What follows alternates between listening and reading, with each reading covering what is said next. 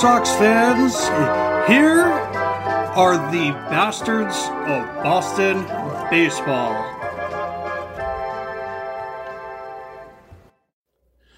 Welcome, everyone. The bastards are back for this midweek edition of the podcast. We are downloaded in over 30 countries across the globe and available on every major media platform.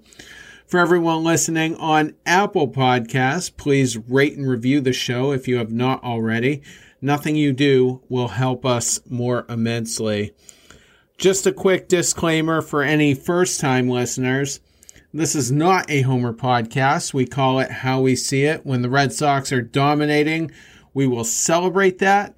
When the Red Sox are getting utterly destroyed, we will be critical and at times savagely blunt. If you are easily offended, press the stop button immediately.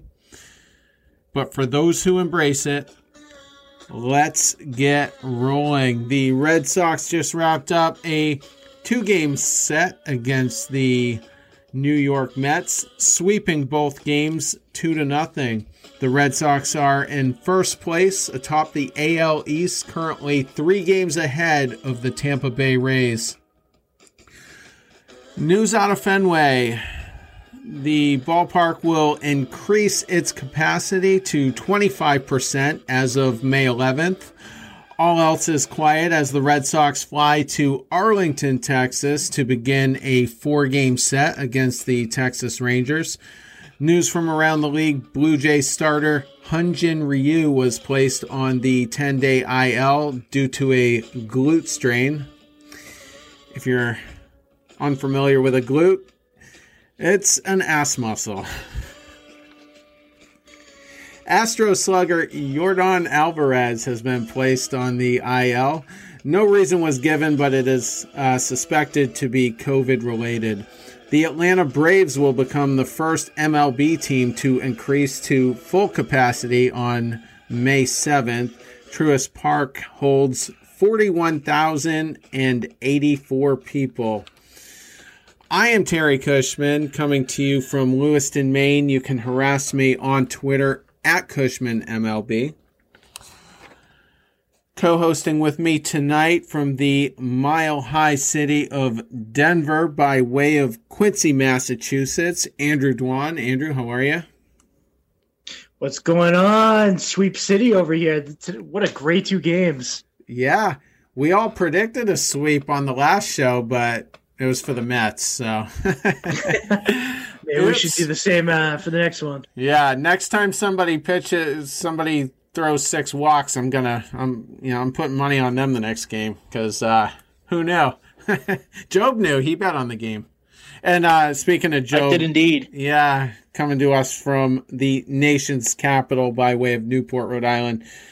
Uh, Andrew, I'm terrible. I, have botched it every time. What's your Twitter handle? Where can they harass you? Uh, can find me at, at Andrew Dwan MLB. That's a D W A N. Very good. Job, your Twitter handle.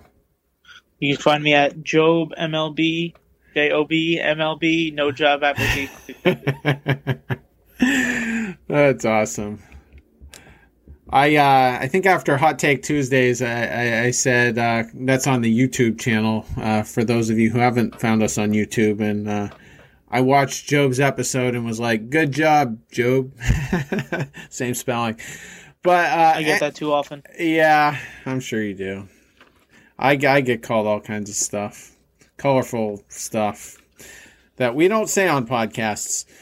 But yeah, so kind of a fun Met series. Um, I'm just gonna say it was a little bit disappointing because the Red Sox have a, a big offense and the polar bear was kind of, you know, tranquilized and uh, not a factor.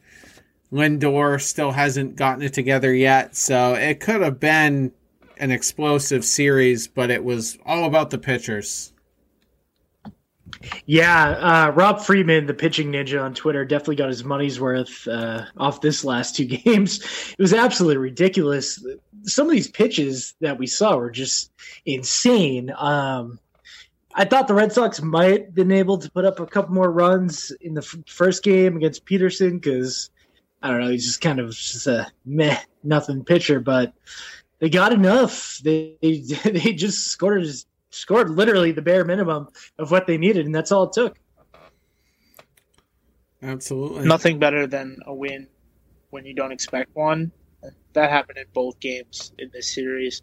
Uh, this series was dominated by the Red Sox pitching staff. Now you, I would say, stop me if you heard that one before, but you haven't heard that on the show yet. Um, it's it's been interesting. I feel like Andrew and I are getting all the luck, Terry. You should spend more time with us because every show we do, we have a positive spin. Every show you do with the other two, Jason and Charlie are like ready to jump off a bridge. So this is really just, I'm, I'm loving this season so far. Yeah, I mean, I'm a lot more negative than the audience thinks, uh, you know, behind the scenes, but I, I come on here and just kind of, you know, try to play it cool. And I've already said, you know, I haven't ordered my first glass of punch yet, although I am drinking tropical punch, body armor right here. Uh, you know, as far as the Red Sox making the playoffs, but I, I'm looking at the menu. I'm looking at the punch menu. So, you know, we'll get there. We'll, we'll probably get there, but Getting into it, studs and duds, only a two game series. We struggled to come up with the duds, so that's going to be entertaining. But there were some studs for sure in this series. Job, you're going to lead off this episode. Who was your stud for the series? My stud for the series was decided after game one, and people who are hearing this are going to think I'm crazy. They're going to think, oh, well, okay, it happened in game two. My stud's Christian Vazquez. Uh, he struck out three times in game one, but called probably his best game of the year. Uh, and it helps that Gary Richards had some nasty stuff, especially on his curveball. But he able he was able to get Gary Richards through seven innings of no damage, uh, and maneuvered him out of some tricky situations there where he gave up a double down the line that he should not have given up, but for the shift, uh, and then a walk to follow. So he had two guys on with with two outs, and Vazquez dialed up uh, a crazy situation there to get him out of that inning with some good curveballs, some high heat, which I loved. And then he came back today with the biggest hit of the series uh, in the double off of Jacob DeGrom was Xander Bogaerts on second base driving a run. It ended up being the only run of the difference in that game. So he's my stud for the series without question. Yeah, he did a great job pitch framing. Um, he also did have a big throw out of old friend Kevin Pillar at second base. Um, I forget what inning was, but it was definitely mid or mid to later. The sixth yesterday's was it? Okay, cool. Yeah. Oh yeah, it ended the sixth. So that was great. Um, the bat definitely isn't what it was to the beginning of the season, but I mean, there's ebbs and flows to every season. So Vazquez will come around. He's doing what you need him to do, and that's calling a good game and playing great defense behind the plate. And props to catching the umpire tonight. So that's a that was another assist by him. That was a little scary for anyone that saw that one. Um, yeah, I think I think it's a very fair pick to pick Vazquez, despite the lowish offensive numbers. Well, I mean, well, you know, I'm I'm in that camp like Terry is. I want my catcher to be a defensive catcher and any offense you get is gravy. Vazquez has shown he can be a top five offensive catcher. last night was the first time I've seen him be a, a, top defensive catcher for the Red Sox this season, and that's all I really want in the catcher position. Terry, your thoughts? Yeah. Oh, sorry. Oh, sorry. Me, I, I just want to say really quick. Yeah. yeah, and you saw Vazquez did exactly what they needed to for him to do tonight, and he choked up on that RBI that he, we don't need him to be hitting home runs. We we really don't. If he just wants to hit 265, that's awesome to me. As long as he's calling a great game and uh, playing good defense. I mean, he is in a bit of a slump, but I, I think he will bounce back. He doesn't. I, I wouldn't put Vazquez like Devers level clutch in terms of of you know, big hits and big moments, you know, not quite with the frequency, but he's definitely a guy who can handle it. And, and he did today. DeGrom gave up three doubles early. So, uh, Vazquez was one of them. Bogaerts was one of them. And, uh, Devers, uh, himself, uh, doubled on a ball down the right field line. So, they got their hits early. That run came in the second inning, and it was all they needed.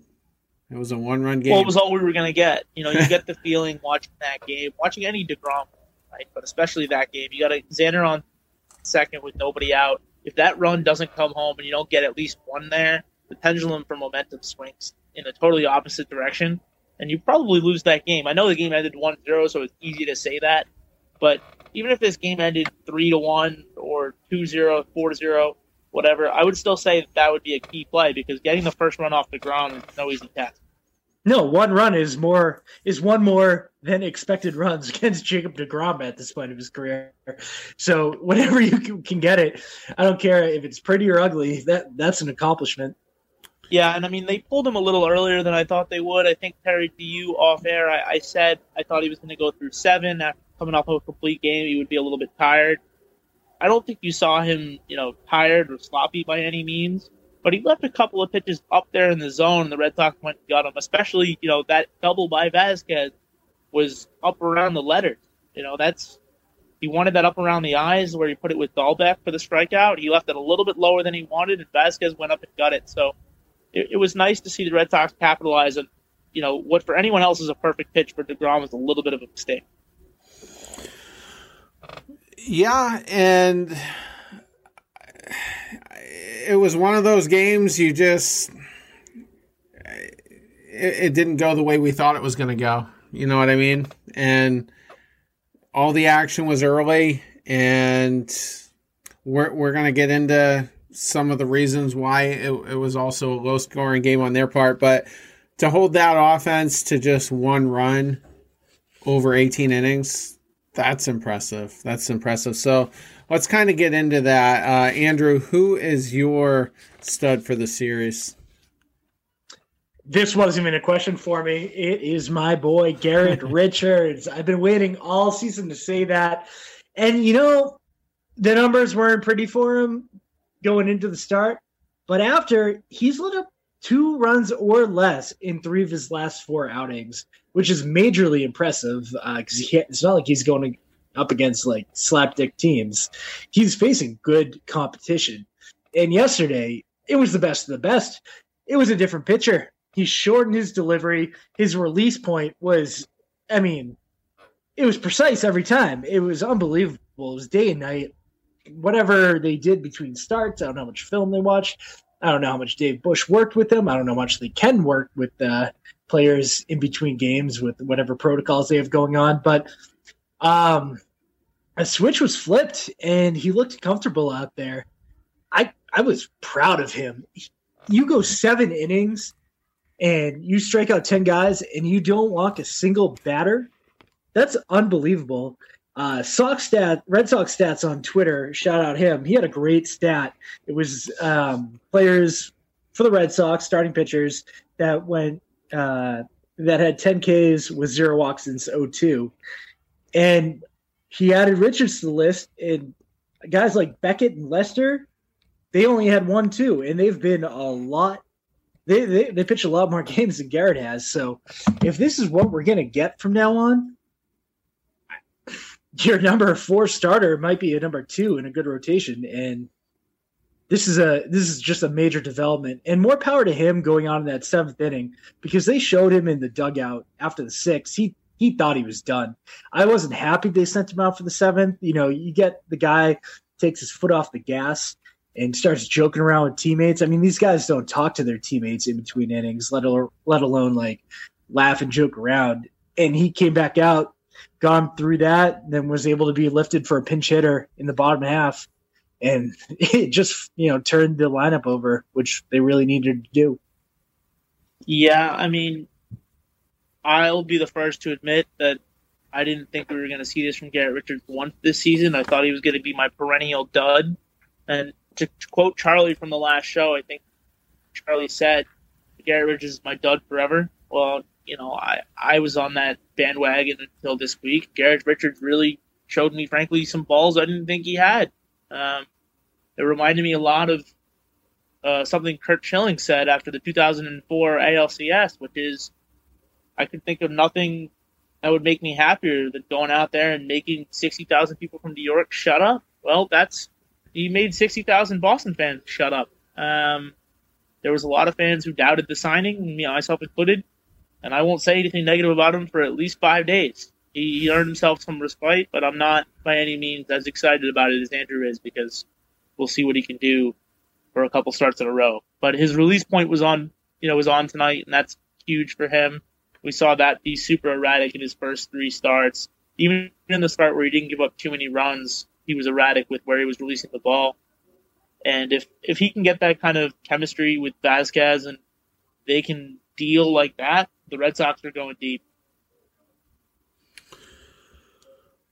I'm not gonna let my guard down here. Um, it was nice to see, and it was a big series, and he he pitched the best start he's had in, in a Red Sox uniform so far.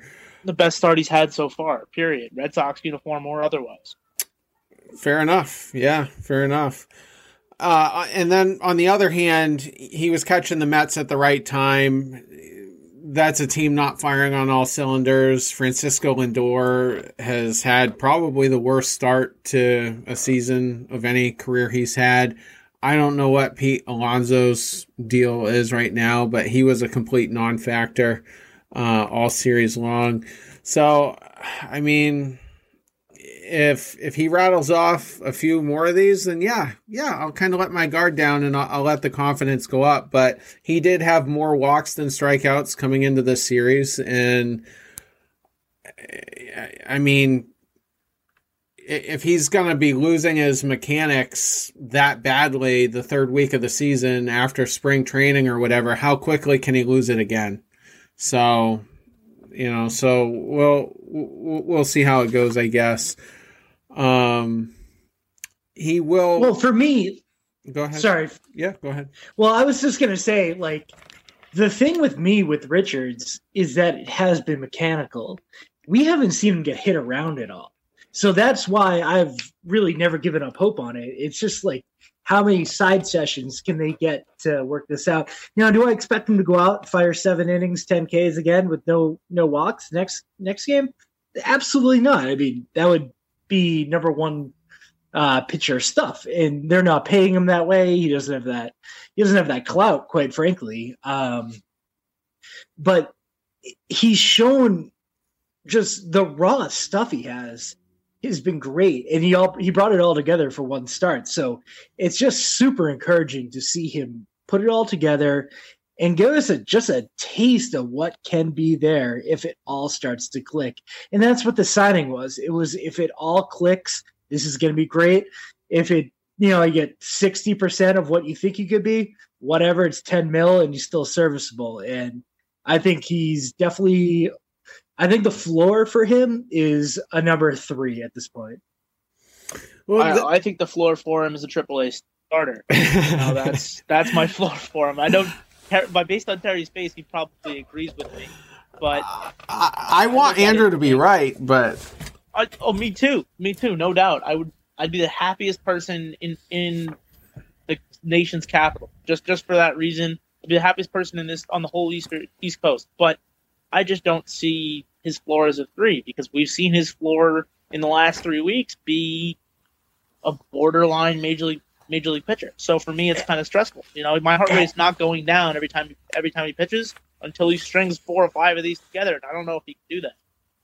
Well, I mean, if you look at his outings, he's had two bad outings, and the other ones he let up two earned runs, zero earned runs, and then yesterday he let up one earned run, and that's honestly not too bad. And he's sitting here with a 4.94 ERA, which is, you know, if he throws three score next time he throws three scoreless, if he goes out and does that against the Rangers, that's going to be down into the low fours. And that's kind of what we expected when we signed him. No one expected like a 3 4 ERA out of this guy. We expected the reverse, it's 4 3 or something. And I think we all would have been happy about that. He just I, I just don't it. like the tightrope. You know, I feel like I'm walking a tightrope every time I watch one of his starts. And but how many time he made it across? How many start number three or four starters in Major League Baseball are giving you guaranteed greatness each time they go out? It, those kinds of starters are lottery tickets. They're scratchers. Just but see, like you say guaranteed greatness.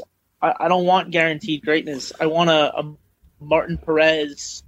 I mean, he's better than. Give me five innings. Give me five. I mean, we don't know what Perez is going to do game in and game out. If you look I mean, at his stats, Well, Perez That's and true. this uh, year he's been off a little bit. But Terry, your thoughts? Perez and Eovaldi are are three, four guys at best, and I'm not nearly as stressed out watching them as I am at times with Richards. And there's a lot of unknowns still because he played most, if not all of his career in lovey-dovey Anaheim, where they pack that stadium even though they lose and never make the playoffs, and uh, one of the lower pressure teams to play for. That's where he comes from what's he going to be like at Fenway Park in a in a very hostile environment when he draws the unlucky straw of having to pitch against Gerrit Cole? And, And he knows that he's gonna be he's gonna be booed if he screws up. You know the pressure. see, well, in that's on Boston high. fans. Yeah, but I mean, Jesus, at some point we just got to realize you're paying this guy 10 million bucks, which is nothing in the year 2021. If you want a guy that's going to be three times better than him, you're going to have to pay him 30 million bucks. He's a he's a number 3 or number 4.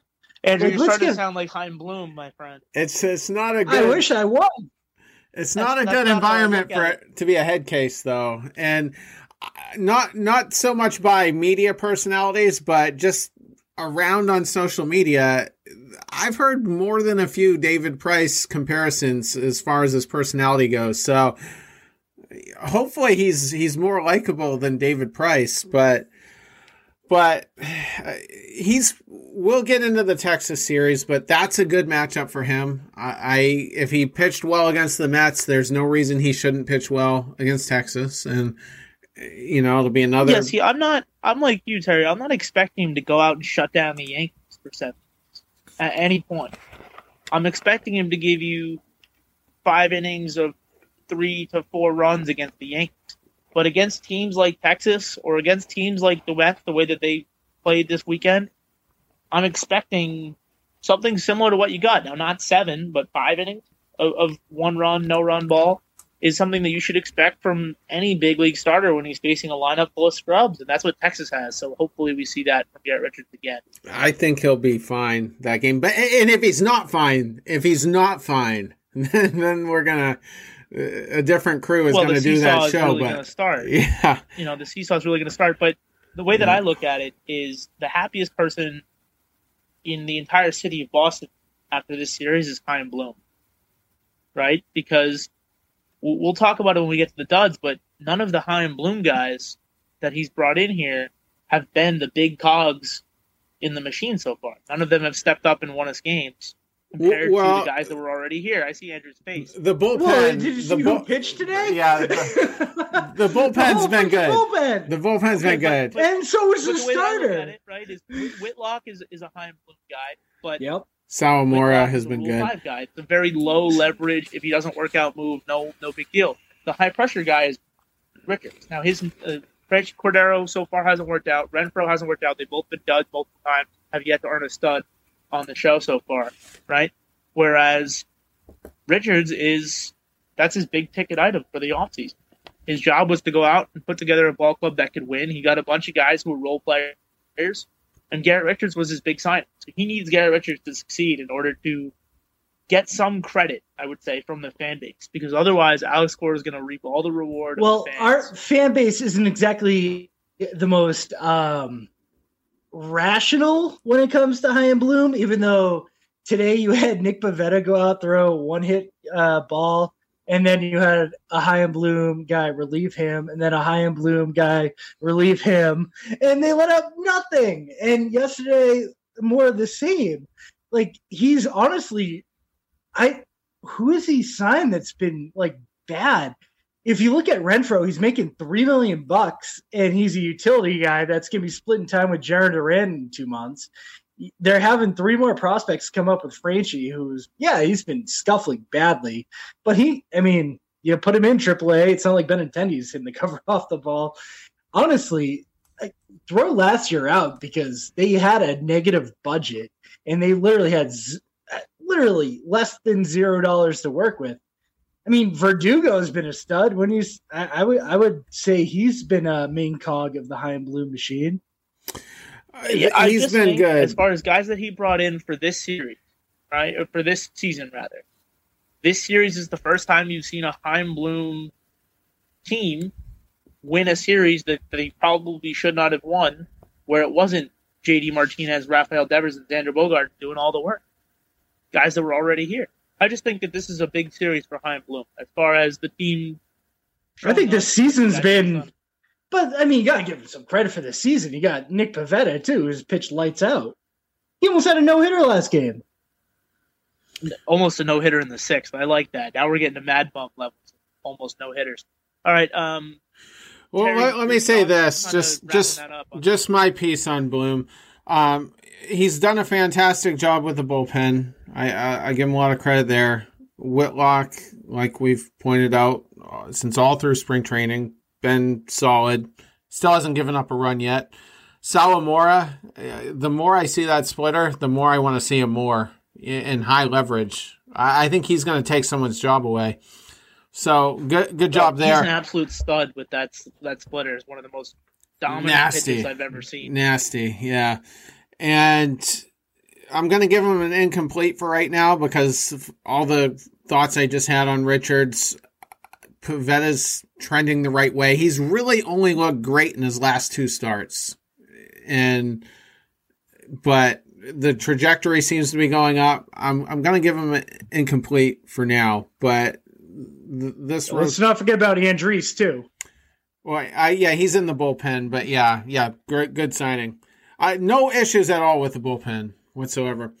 And then with the lineup, it's to me it's a little underwhelming. And this little run we're on, it's not a streak by any means, but in five of our last seven games, one, two, three, four of those have been wins, but we've we've scored three or less runs in five out of our last seven. So we're kind of getting away with it. Our pitching is bailing out that offense. I'm not thrilled with the lineup. I'm not thrilled with Kike Hernandez leading off. Every time I watch that guy, he's behind in the count. It's 0 and 1, 0 and 2, and then he's got to grind his way back in. It's frustrating. That that's a bottom third of the order guy. And yeah, I, I'm with you on on Kike. I I don't like him in the leadoffs. I, I would love to see Verdugo in there, and even if you don't want to drop, if the, the team doesn't want to drop Kike too far, I think he could be a two hitter because he does make contact.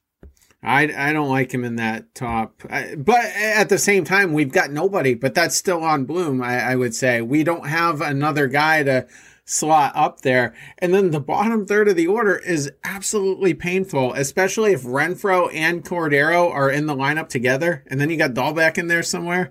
It's The just, bottom third of the order is like watching a National League team. it's, It's yeah. almost like there's an automatic out. Or a Except it's couple.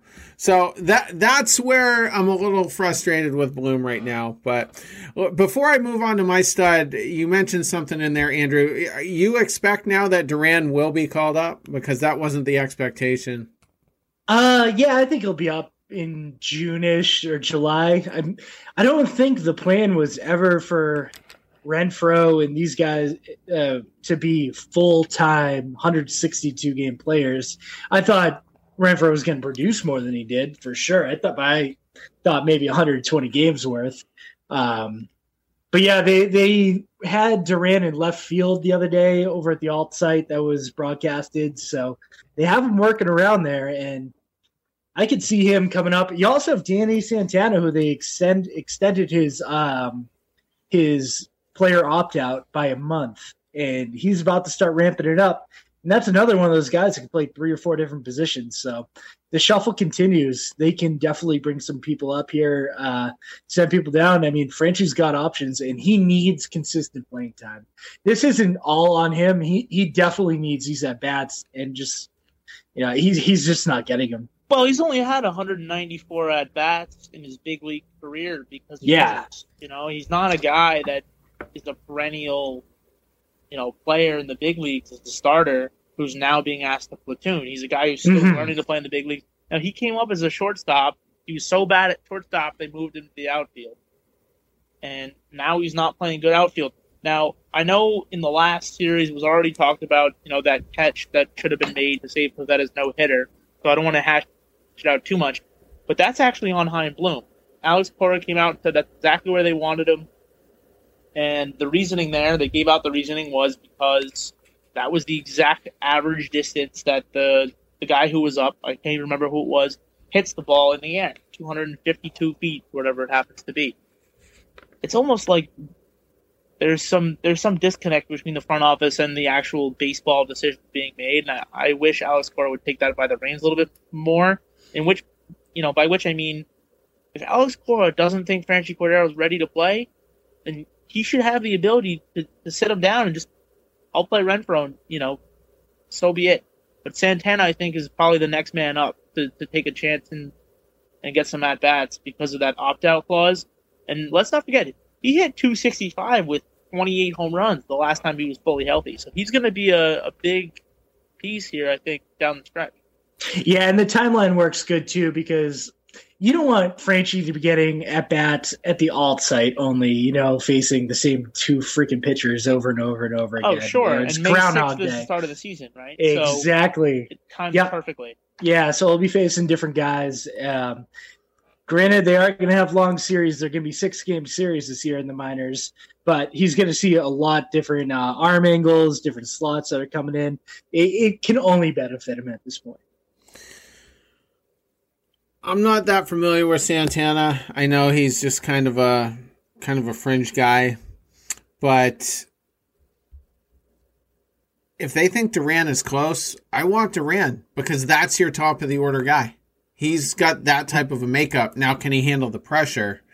Uh, can you just? I don't want Duran. I don't. Oh, I want to. I want him. I, I want him to play when he's ready. I don't want the last thing I want them to do is rush him up and have him have some you know early success, and then when you know he gets figured out a little bit, not make that next week and end up in a Michael Chavis cycle.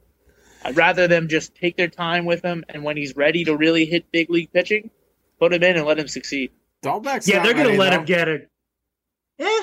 I mean, he's had he was hitting 280 just like three games ago. They had a bad stretch, but um, they're, they're going to give Duran um, at least a month of minor league games and see where it goes from there. And if he's not producing above and beyond the competition, then they probably won't put they probably won't bring him up. So, Andrew, I don't know enough about our minor league system, to be honest, to predict this. But am, am I right in thinking that if Duran comes to Fenway, he immediately slots in at center field and Verdugo moves to right? Is that kind of the right way to look at it?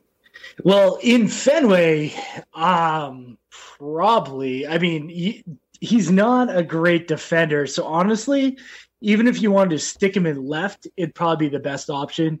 Keep Renfroe in right, where he's actually been great. Renfroe's been, it, he's been awesome in the field uh, so far this year, and I would put Verdugo in center, and then obviously depending on the road, but uh, yeah, it's gonna all depend on how quickly and how how advanced Duran's become since uh, the Puerto Rico League, where he showed he had some highlight catches, but there were also some ones where he didn't get exactly get great breaks on the ball. I mean, if Santana's going to come up and, and I don't have to watch Cordero, then then that's fine. I, I obviously do prefer prefer Duran. I, I think it would be good for the fan base if it works out. It makes Chaim Bloom look good as well for for calling him up. But uh, you know, Cordero is a bad baseball player to me, offensively and defensively. Just doesn't get a good read on the ball. Seems to be completely lost out there in left field. So if it if it ends up being Santana, so be it. But we can't have two out of the three guys, and and sometimes all three of those guys in the bottom third of the order being an automatic out. So I'd like to see that addressed. And if you do, like, just for argument's sake, say Duran is the guy, and he comes up and he plays at the top of the order, I think Kike at that point makes your bottom of the order. If you put him in the seventh hole, suddenly you, you look all right. So I think the pieces just fit. So my stud, we freestyled the hell out of uh, Garrett Richards there and went a million different directions because uh, my stud for the series uh, was tonight's pitcher, uh, Nick Pivetta, who went five innings, not quite as impressive as Richards, but he only gave up one hit. and uh, walked his normal three. I, you know, he typically seems to walk at least two or three, and struck out seven. So it was the second stellar start in a row. He had the no hitter going into the the sixth inning of the last start, and um, it's nice to see. Again, it's the Mets, but you still got to look good against the Mets. You know, if you're gonna if you're gonna make a case in the future. So um, it's good to see. And um, I guess my question for you guys is. If Houck comes up, who whose job are you taking? like who who do you trust the most? Let, let's let's just put it that way. Forget Houck. Who who do you trust the most? Who who's going to have the better season from here out? Well, I think Nick Pivetta's kind of earned a, a, much longer leash than Garrett Richards has to this point, and that's no fault of it. That's no fault of Garrett Richards, to be honest. I think Nick Pavetta has outperformed expectations set for him, uh, let alone you know the rest of the rotation. So, to me, that you know that Garrett Whitlock, um, Nick Pivetta combination that we seem to be running with every couple of games that's starting to look like a really good combination if you can get some offense. You really only need four or five runs, and then it looks like that one is, you know, put it in the books because that combo has been dominant. So I think Nick Pivetta definitely has the longer leash. Yeah, I think I would take it from a different angle. Um, I don't see, bring Houck up, but I don't see either guy losing their job per se. I can see you piggybacking Whitlock and Houck with uh, a signed starter. So you got your Garrett to Garrett games, and then you have like your Pivetta to Houck games. I really could see them going totally outside the box and doing something like that. Give me, you know, I feel like, all right, you know, he got through four, he's laboring, but he hasn't given up eight runs, but he's at 82 pitches. Bring in, you know, pitcher X give me three innings. And that's you pretty much are creating a seven inning starter, seven or eight innings starter. I just have this inkling that that's the route they're going to go. I because you could just send down a uh, Austin Brice. Yeah, no so, one would notice. So now you're looking at like a Tampa Bay style pitching staff, except it's it's like having an yeah exactly. It's like having an opener but an opener that can give you five innings easy. Like I loved what they were doing today, bringing in Whitlock for you know two or three, and then you get to your setup and then your closer. That's a that's a clean ball game right there. Especially if we're going to carry 26 guys on a roster as opposed to the old fashioned 25, which you know take advantage of these rules as they come. You know, I, I do like that. I think the one thing they've pretty much said is they're not moving Tanner Houck out of the rotation, that's the only reason he's not up.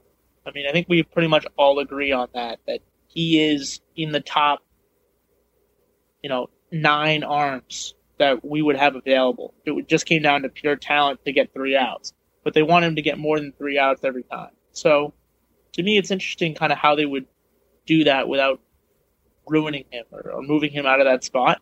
But whose spot does Tanner Houck take? I, I think Andrew probably came up with a solution that would occur to Chaim Bloom is Austin Brice hasn't done anything. I mean, honestly, if Taylor wasn't the only lefty in the bullpen besides Hernandez, I would send Taylor down. But th- there's an abundance of arms out there that are the, the C minus guy. So I think there's room out there if you're willing to put him in the bullpen.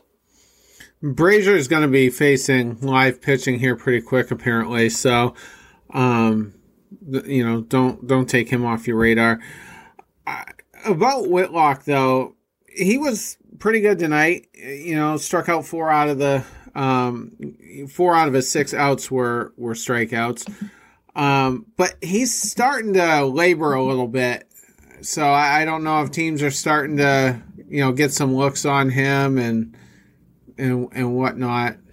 You know, I think Terry he's putting a lot more pressure on himself than he was originally, and that's part of it. Uh, and the other part is I think teams are really starting to focus in on Garrett Whitlock as a guy that you know you're going to face if you have a series against Pivetta and Richards. I guarantee the Mets hitters looked at two, maybe three at bats that Whitlock has had this season, or two or three guys that he's faced this season. because they knew that either Richard or Pivetta was probably going to labor a little bit, and Whitlock was going to be the first guy out of the pen, the same way you do, the same way I do, and the same way Andrew does. So I wouldn't be surprised if teams are kind of game planning to face Whitlock one time through the order, the way that they would game plan to face a, a starter. It, it wouldn't surprise me at all.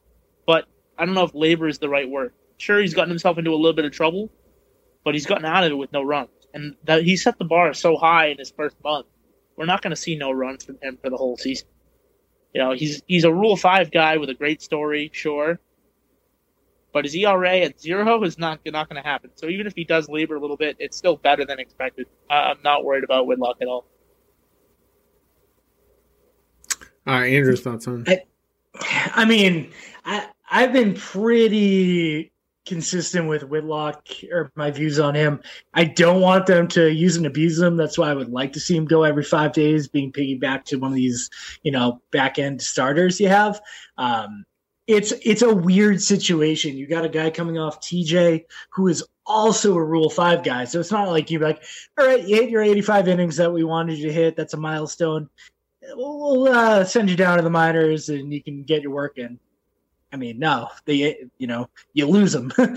you literally lose him back to the Yankees if you. So, I, I, that's, I just, teams are going to start catching up. It's film. It's, you know, that's the world we live in these days. So, protect them, throw them once every five days, and uh, don't overwork them, and just treat them with kid gloves. Honestly. Yeah, and I'm not pessimistic on him, but I, I just think that that first run that's going to be charged against him just kind of feels like it's starting to, uh, you know, become more imminent. Had a hit and a walk today, and you know was, you know, was definitely grinding a lot more than normal. Uh, another situation uh, I kind of wanted to take your temperature on, and and tonight's performance kind of makes it less relevant because I, you know, I kind of put it on the docket last night, but Matt Barnes um, game one, did you want him to pitch the ninth or did you want Andriese to stay in? I wanted Andriese to stay in.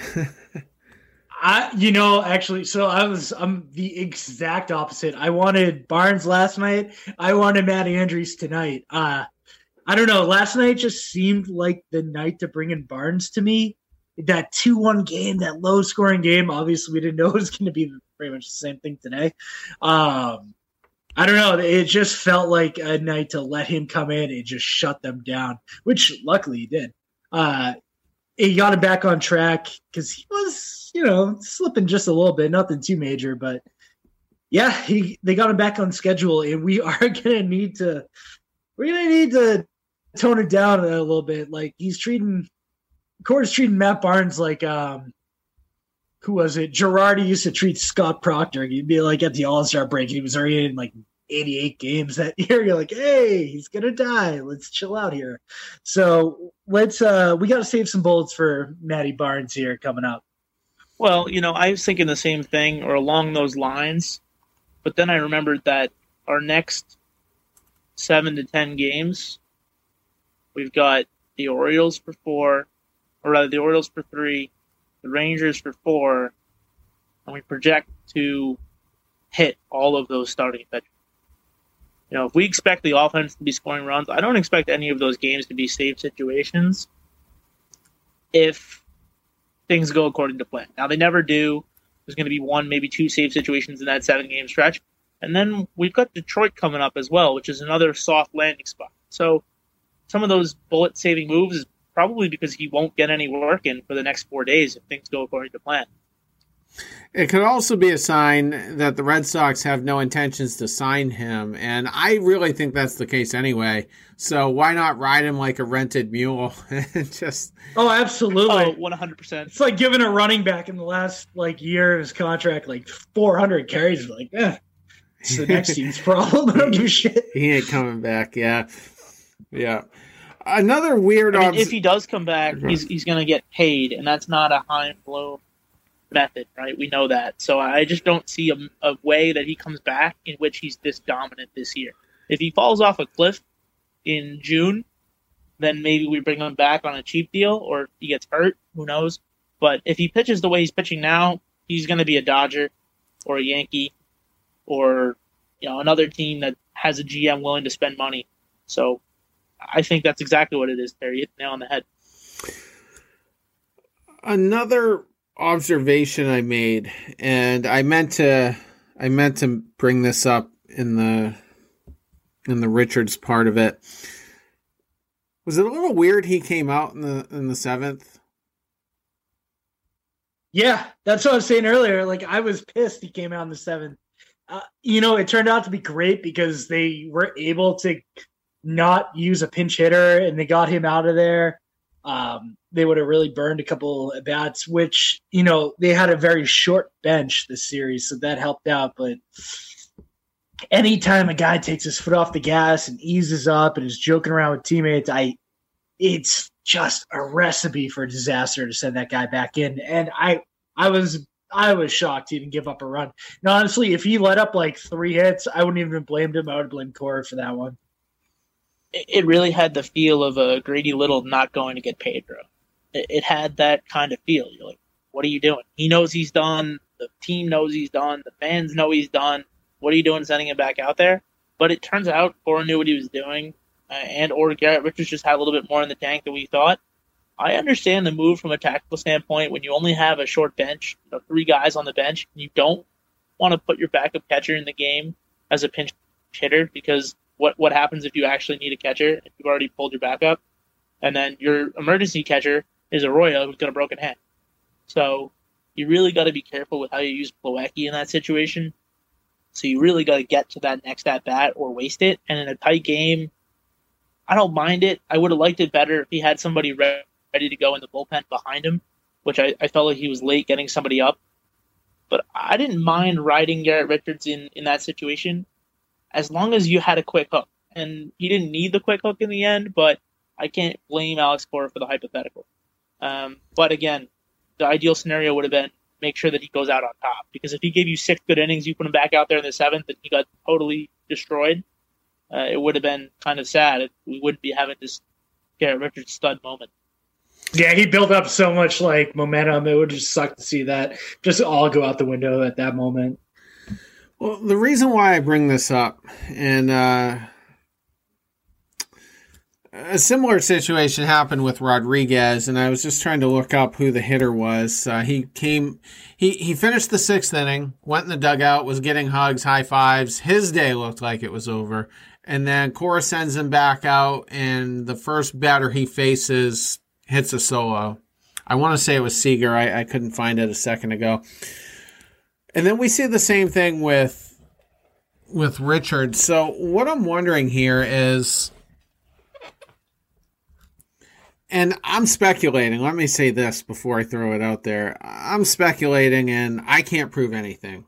Just pure speculation on my part. But when those guys get sent back out, when it seems by all appearances they're not coming back out, whose decision is that? Is Alex Cora changing his mind at the last second in both instances? Is is a call coming into the dugout phone from an office upstairs or somebody running down the tunnel saying, "Hey, do this, do that"? I don't know. No, I, I think no, that's Cora. Cora.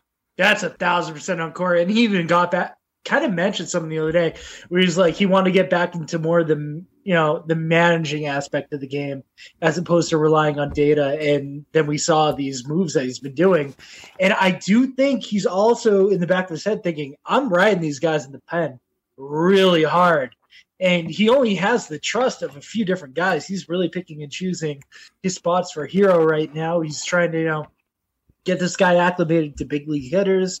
Obviously, he's never faced them before. Uh, Darwin, it's like, well, all right, we're still doing a little bit of a tightrope act with him, and then you know Brice and Taylor, he's got zero trust in, and then you got your other two studs that you can't just throw out every day. I think he's really trying to pick and choose uh, and try to squeeze every last drop of blood out of these guys before he, has to actually uh, give them the hook. I very much agree with you, Andrew. I think this is Cora. If it was the other way around, Perry, and it, you know, these guys were being pulled when it looked like they had more bullets in the tank, I'd say that was a Chaim Bloom call or somebody upstairs making the call. But him sending these guys back out there probably Andrew's right. It has a twofold. One, he's riding the bullpen extremely hard. Our starters have the lowest average inning pitched in the big league going into the Mets series. I assume it's it's higher now because Garrett Richards went seven. I assume we're not last anymore. But we had the highest bullpen usage, and it's not like we have the Yankees bullpen from 2017. You know, we're not shortening games by three innings every night. So I think it's probably Cora trying to milk these guys, and I think it's also him trying to push the compete factor on these guys. You know, a lot of these guys last year mailed it in, and I don't necessarily mean these players, but guys on the Red Sox, they just kind of mailed it in. They didn't show up for close games. They didn't look like they hated to lose the way this club looks like they hate to lose. And I think that's because they're taking on the identity that Cora is, and, and Cora has something to prove now. So he's like, no, you're, you're not done. Go back out there and, and give it your all until I say you're done. And to me, that's a, a big part of some of his managing decisions so far. Yeah, it just kind of it just it looked weird. It kind of you know I there were kind of some red flags going up in my head. Erod had a three run lead when he came out, gives up a solo, no big deal. Garrett Richards comes out with a one run lead and would have been a big deal had it happened in that situation. So just something, you know, we'll, we'll keep an eye on, but but Bloom has to be more analytical than than Dave Dombrowski, one would think. So, um, so yeah. Let's see. Honorable mentions. Devers. I didn't uh, add these all up like I was supposed to. Devers four for seven. Uh, couple of doubles at least in there. Uh, good series from him. And bullpen. That's all you have to say there. Yeah. Don't not, mention any guys. I'm bullpen. If you're in the bullpen, you had a great series. Yeah, literally not one bad outing, and there couldn't have been because no. we, we only gave up one run the whole series, like I said earlier. So, uh, all right, getting into duds. This was probably one of the more challenging weeks. I already roasted my dud inadvertently, but uh, whatever. Um, Job, who's your dud? Uh, this is probably the only time. In fact, I'm going to make a bold claim here. This is the only time this is going to happen this season. JD Martinez. he struck out three times today. He did not have a good game yesterday. I understand he was in the field, not DHing, which is where he's best. He didn't get to look at you know his film in between at bats all day because he's in the field. On top of that, there's no shame striking out to deGrom. Guys the best pitcher we've seen since Prime Pedro. But he didn't do anything to drive in runs. Uh, there was a couple of spots where I thought, okay, finally we're going to get the spark plug. You know, JD's leading off, or oh, there we go. There's a guy on base. JD's coming up two outs. We can finally maybe do some damage here, and it just never materialized. So JD's my stud. It's the only time all season I'm going to use that. I promise. Well, this is yeah. Went, I mean, he was over in the uh, Minnesota series as well, so not the first time he's done it. Well, go ahead, Andrew. Yeah, I mean, I got nothing wrong with it again. I mean, this was like picking nits at the ultimate degree of hardness. Um, he had an outfield assist, which was good the other day. Uh, that was nice to see. Because was like, oh shit, is he gonna get? Oh wow, he got him. Because um, he actually went pretty far to his right to get that guy. Um, whatever, you know, I'm sure he'll go back and watch the film and come back a better player. Andrew, you're uh, you're dud. I already kind of brought or talked about him a little bit, but mine was Kike. Um, I don't. I never wanted him to be the leadoff guy. I wanted Verdugo to be the leadoff guy. I wanted it to be Verdugo the Devers. He had such a strong spring, and Cora is a player first manager. He let him roll with that um, with that responsibility to gain, you know, the player's trust and really try to boost that guy up. But I think it's time to drop him in the lineup. I'm not too sure where you drop him in the lineup um, until we get some other guys starting to mash a little bit. Maybe we, the recipe's coming up here in the next few games. But yeah, um, Kike Hernandez, eh, mess series. We touched on it, Joe, but if you have anything else, go ahead. Uh, my my main issue so far with Kike isn't his batting average. I mean, he's hitting 240, which isn't great. It's not driving in runs, it's not power. It's the, that the OBP is only 282. I mean, he's not drawing walks. Harry, you kind of mentioned it. He's always behind in the count, but he's also just not seeing a lot of pitches. I, mean, I have no problem with your leadoff guy not hitting 300 as long as your leadoff guy is going to see six pitches in at bat, give you a tough at bat. It seems often to me like he goes down 0 2, and then he just kind of gives up on the at bat. He might foul one off, and then he just grounds out. Four pitches, maybe five pitches at the most. I want to see him, you know, go deeper into counts on pitchers if he's not going to get on. And I'd like to see him work more walks. I mean, 282 as an on base percentage is frankly, it's pretty pathetic from a leadoff hitter. I, I haven't looked at it, but I'd be surprised if that's not bottom five in Major League Baseball. I would have to be for a leadoff hitter. Yeah, I'm. I'm. I mean, I. I'm not going to criticize the signing. I, I, love the versatility, but uh, I love him more in the seven hole. And well, I, I actually predicted him to be the number one hitter. I, I put out my lineup like weeks before we did it. I said PK is going to lead off then Verdugo. I, I pretty much nailed the top five. I'm regretting that now, right? I mean, at this point, I would almost put Bogaerts in the one hole. If you if you want to keep Verdugo in the two spot, which I don't necessarily love, then it's got to be somebody who's going to make contact. And Xander Bogaerts is the guy who'll do whatever it takes to get on base. That's the kind of player I want at leading off. Not to say that I want Xander leading off, but PK is just the opposite of that. He's like, let me see one pitch and try to drive something. I, I, like that mentality if you're you know further down in the order, but at the top of the order, I want to see pitchers.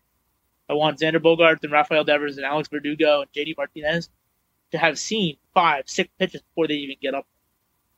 And I think that would benefit us, benefit us enormously, especially, you know, if we can get these guys to see pitchers who've thrown 90 pitches, and uh, you know, in the top of the sixth instead of guys who've thrown 77 pitches it makes a big difference. You know, at the end of the day, at the end of the day, how much they have left in the tank when they go to face JD Martinez for the third time it makes a big difference. Yeah, PK's seen 15 pitches or five. My is it my turn? Yes, it is my turn. My dud for the series, uh, Franchy Cordero. He only come in for a couple of pinch hit appearances, uh, struck out in both of them like I said earlier, he's a bad baseball player. I think he needs another full year in the minors. Um, I don't really see a long term future for him in Boston unless he really turns it on. You look at a guy like Michael Chavis, there is no pathway for him to come back, really, barring injuries, because at some point next year, you're going to have Triston Casas up and Dalbec's going to be on on one corner. Duran's going to be in the outfield. There's no pathway for for a guy like Chavis anymore. And I think Cordero is going to be on the outside looking in if he doesn't get it together. And I, I don't like anything about him. I like his personality. I, I like I, I like him as a person. I can't stand him as a player, offensively or defensively. I'm tired of hearing about how he could play tight end for the Patriots. That's that's pretty much where I'm at. I don't care how good an athlete he is if he can't see the ball, hit the ball. Uh, we talked about it already, so I don't want to beat it to death. But I just I don't think he's necessarily ready. He needs consistent at bats. Yeah, I mean, he's scuffling and asking for him to come off the bench cold is a little much. And I think Cora would probably admit it too. I don't even know if he has or not, but I'm sure if he was asked about, you know, what what's going on, he'd be like, listen, we're not exactly putting him in the best place to succeed right now. Because he did have a very abbreviated spring training too. Uh, he had COVID. He had, I think he had some visa issues too, or just hard time clearing the protocol. So he just need he needs reps. Uh, I'm not ready to give up on him yet. Luckily, Benintendi's not doing much better than him, so um, it's it's a wash right now what you're getting out of there. And well, even actually- even then, you know, it's not necessarily that Benintendi's struggling because we got some prospects back too. Oh yeah. So you know that that real return, we won't know that return for two years. But the way that I look at it is we need Franchy Cordero to hit 260. And if he can't hit 260, then we need somebody else, you know, ready to play defense. Because if you can't hit 260, you need to play stellar defense, and Franchy's done that. Renfroe at least playing.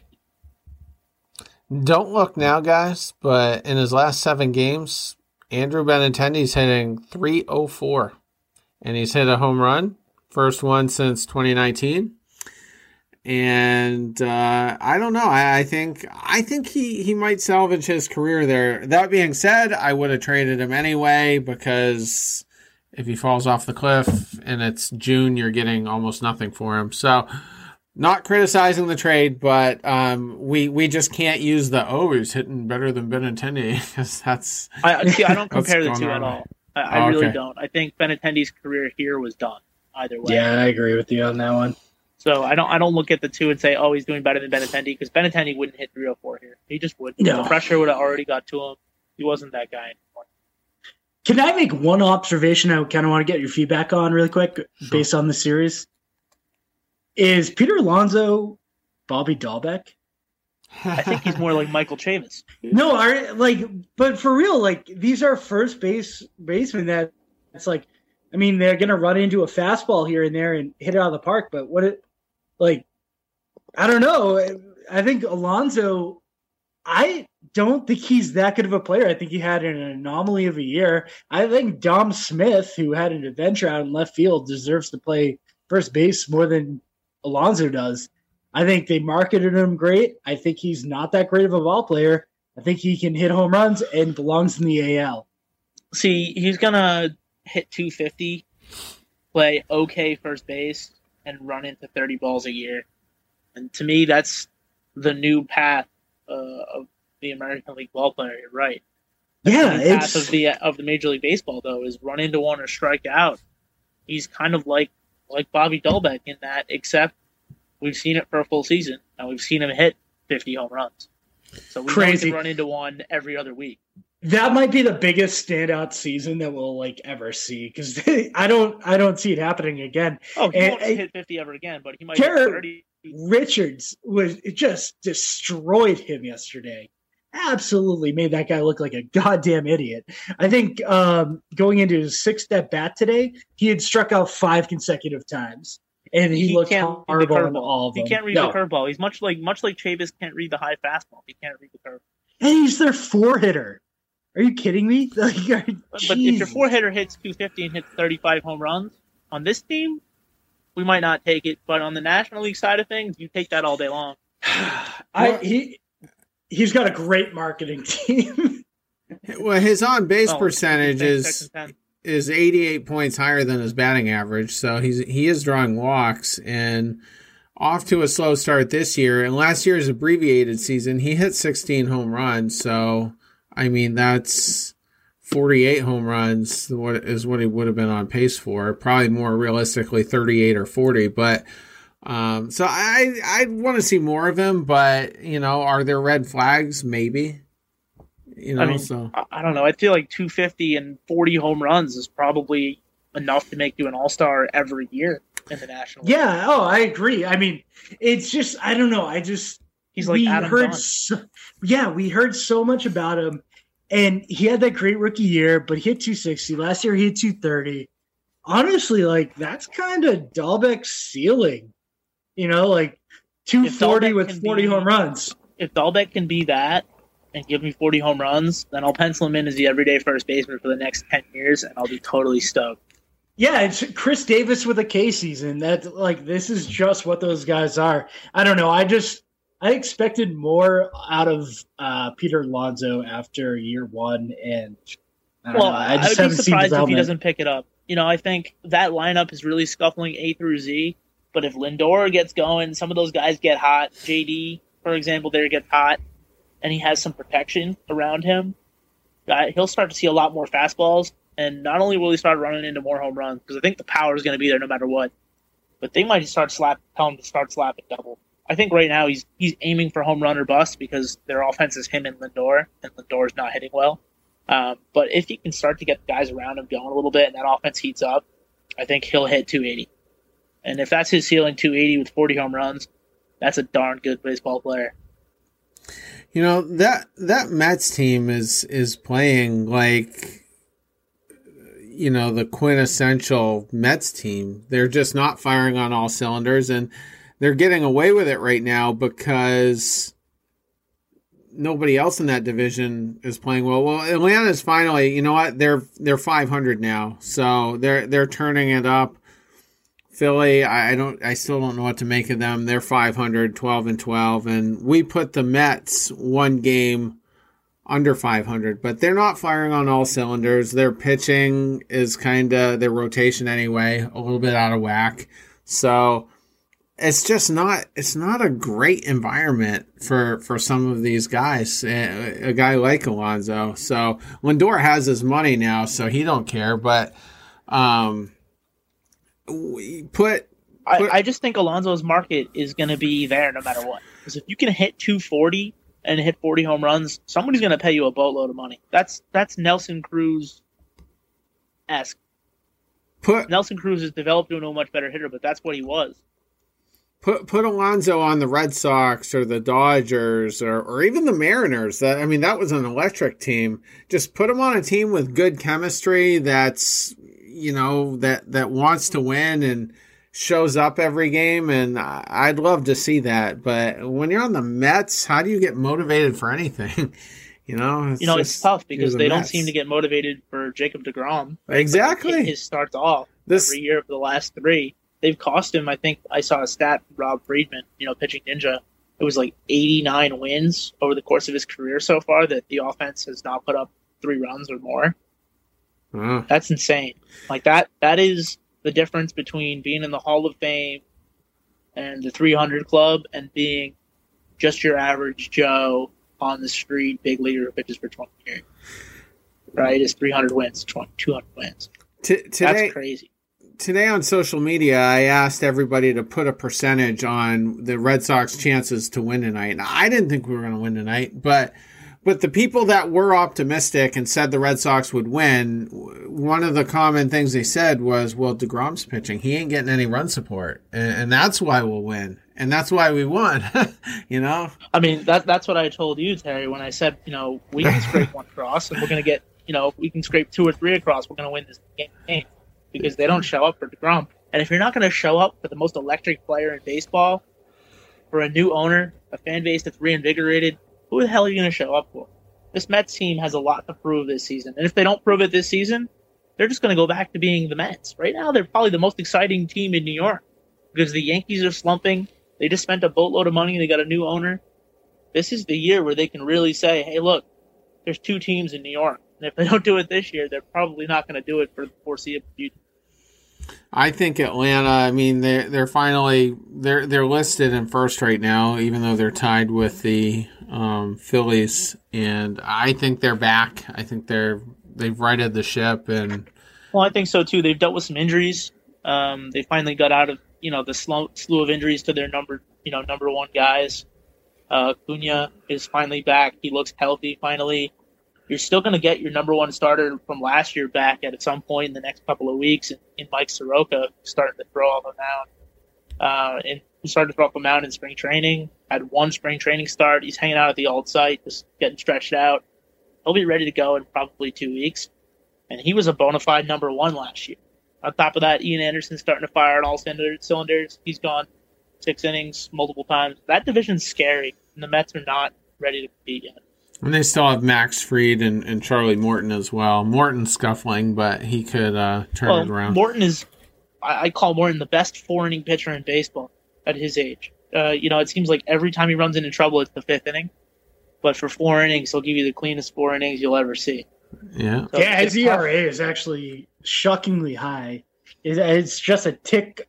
He's beating Richards by a tick right now. It's very close. Yeah, so we'll uh, we'll see, but we all, I think every single one of us picked Atlanta to win that division, and uh, I expect nothing less.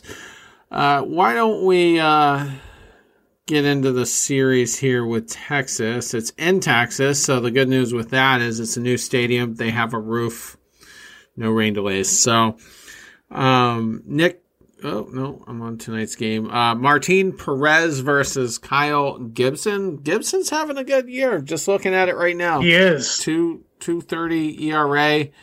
Uh, striking out some guys by the looks of it. So um, I guess the thing to watch here is Perez is coming off two bad starts. So this should be a team for him to to right the ship.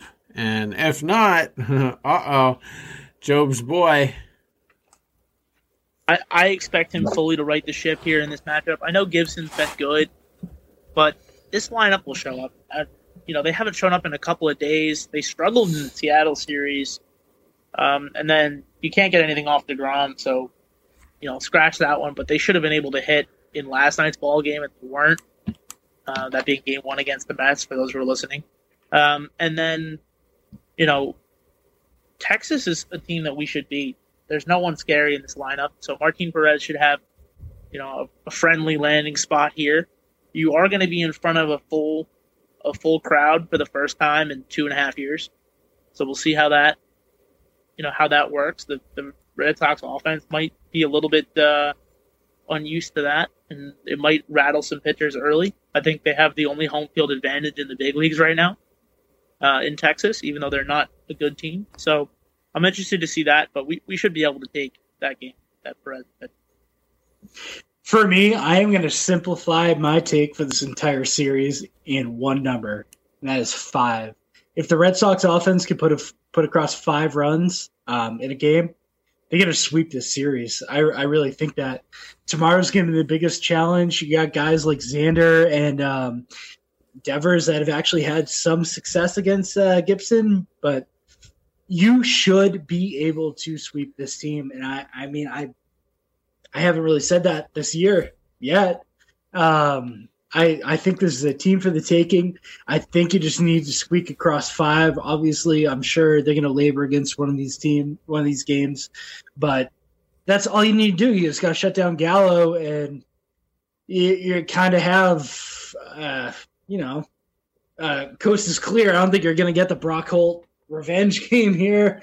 Um, I I just don't see uh, Texas being able to keep up with this offense when everything's. Uh, going well. It, yeah. yeah. I mean, Andrew, you pretty much hit the nail on the head for the whole series. I, I expect us to sweep this series, Terry, and I won't say that too often uh, during the season that I expect to sweep because usually I'll take three out of four, two out of three, and be extremely happy with it, especially on the road. Um, but if you look ahead at this schedule, got Texas for four, we're back to Boston for Detroit. We've got three in Detroit, four in Baltimore. Those are all winnable series. But if you look ahead of that, Oakland, Los Angeles, Toronto, Philly, Atlanta, Miami, Houston, New York. Those are all tough matchups. We got tough matchups going all the way through. I'd say the next easy matchup where I can predict the sweep is in the middle of June, and that's against Kansas City, who right now is leading the Central Division. So I just really don't see a soft landing spot for this team after these next couple of series. They need to win this. it's very early for a must win, but if they're gonna keep a lead in the division, they need to take three or four. Yeah, mid mid May definitely it starts to get pretty tough. Um, game two. Well, let's come back to game two in a second because that's the other ones. There's not much of a debate. Uh, Eduardo Rodriguez versus Jordan Lyles. I think we can agree. Erod's going to cruise. That's uh, that's that's the the one hardcore. The move to five and zero. Oh. Yeah, the, that that's the biggest no brainer game in there. Uh, Richards, good matchup for him, I would say. Uh, no tougher than the Mets. Up against Mike Foltynewicz, which is my favorite name in uh, Major League Baseball, just because it's so funky spelled, but easy to say. Um, he's pitching, you know, 461 ERA, trying to get his career back on track. Uh, Texas is a good place to do that, but um, I, I don't know if he's going to do it against the Red Sox. Going back though to game two, I mean, Eovaldi like Perez coming off of one bad start, so you're kind of hoping he gets it together. This this Kohei Arihara guy was the Red Sox in on him? Was he one of the Japanese guys that we were looking at, or, or am I mixing? them I think up? it was San Diego. I think he was down to San Diego and Texas, and they got they took him, and then that was their international sign. If I'm not mistaken. Oh, the, yeah, but, I honestly have no But he was idea. definitely somebody that we looked at for sure. Yeah, the shortstop or the second baseman signed with um, with the Padres. Yeah, Kim, Kim signed with the Padres, the shortstop. We I lost out on a pitcher somewhere, and I want to say well, it was the first. Uh, this was one of them. Um, the other one that was a little more established. God, I'm blanking on his name, but he decided to go back. Yeah, uh, right. Uh, overseas back to Japan. Yeah, yeah. He got a nice deal with his uh, home team, so he decided to stay. go where you're comfortable. Yeah. Yeah, so that's uh, I was just kind of curious there, but he gets the uh, Eovaldi matchup. So hopefully those guys. I expect. Yeah, go ahead. Uh, I would say the the one thing that I really want to see from this series is, is not necessarily a get right game for either Perez or for Eovaldi. I mean that would be nice, but what I want to see is length from the starters. I want all four of these games. I want the starters to go five plus. I'd like to say six, but we, we won't get six out of them. But I want all four starters in this series to go five plus. I think yeah, really you, nice. For me, the two things I want to see, other than obviously them take three out of four at least, is I want to see um, the bottom third of the lineup start to get to get get it together a little bit, and I also think this. I don't care how close of the games they are. I think it's going to be Valdez I think it's gonna be Taylor. I think it's gonna be Brice. I think it's gonna be uh, Herro. I think those are the guys Absolutely. we're gonna see. I don't think we're gonna see the A, A bullpen whatsoever. Darwin hasn't pitched in a bit. He might be your closer for the next uh, three games. Absolutely, games. and I think that's part of the reason why they were able to use Barnes in this series and lean on the A squad in this Mets series, where they expected probably to get a split at best, um, is because they were planning on these next four games being the B squad so I'd expect a lot of Taylor, a lot of Darwinzon Hernandez. Austin Brice might get a lot of usage because I have a feeling that in a couple of weeks when Brasier's ready, we expect him in three weeks, I guess. Um, he's done. So I would expect him to get a lot of usage because we don't have to save his bullets for anything. Um, and we need to save Barnes, Ottavino, Andriese, uh, and Whitlock as much as we can. So I, I, don't want to see any of all any of those four in this series. If any of those four is in this series, then I'm ruling them out as a dud for the series because it's not their fault they're being used this much. It could be a good get right series for uh, both Darwinzon and uh, Taylor as well. So just to kind of work on some stuff, but uh, I guess my prediction. I'm just going to take the safe route and just say we'll win three out of four you know, four out of four is possible, but uh, you know, who knows? We can get caught sleeping in there, or maybe maybe Perez just doesn't have it, or, or something, and, and and we'll cough one up. But we'll win the series regardless. You know, yeah, I agree. Three out of four. yeah, if we don't lose this series, then all the questions that you have, Terry, that I have, that haven't yet been answered, like the Renfroe question, the Cordero question, who's your next guy? Who's your bottom of the lineup bat, all those questions are going to be magnified because this is a team that you should beat, and it's probably the first time we've played a team that you should sweep since we lost three to Baltimore the first the first three of the season. Right, so to me, this is a, a huge moment in the public perception in Boston. We need all four of these. Um, three will be nice, but I mean, three would be okay, but we need all four of these and then you're going to see the the Red Sox bandwagon is going to grow about four times. It's going to be interesting. Put Duran in left field, and it'll grow. Get the hype train going. But uh, all right, so for the listening audience, uh, uh, Jason, Charlie, and myself will be back Sunday night to discuss exactly what the hell did happen uh, in this series. So uh, we, and Charlie will be eating glass live on air. That's a quote from his last episode of Gary Richards was any good. oh, I can't wait. So we'll see you guys uh, probably Monday morning on your commutes. Take care.